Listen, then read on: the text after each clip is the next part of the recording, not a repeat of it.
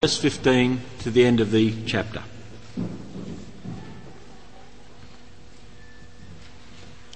Be very careful then how you live. Not as unwise, but as wise, making the most of every opportunity, because the days are evil. Therefore do not be foolish, but understand what the Lord's will is. Do not get drunk on wine, which leads to debauchery. Instead, be filled with the Spirit. Speak to one another in psalms, hymns, and spiritual songs. Sing and make music in your heart to the Lord, always giving thanks to God our Father in everything, in the name of our Lord Jesus Christ. Submit to one another out of reverence for Christ. Wives, submit to your husbands as to the Lord.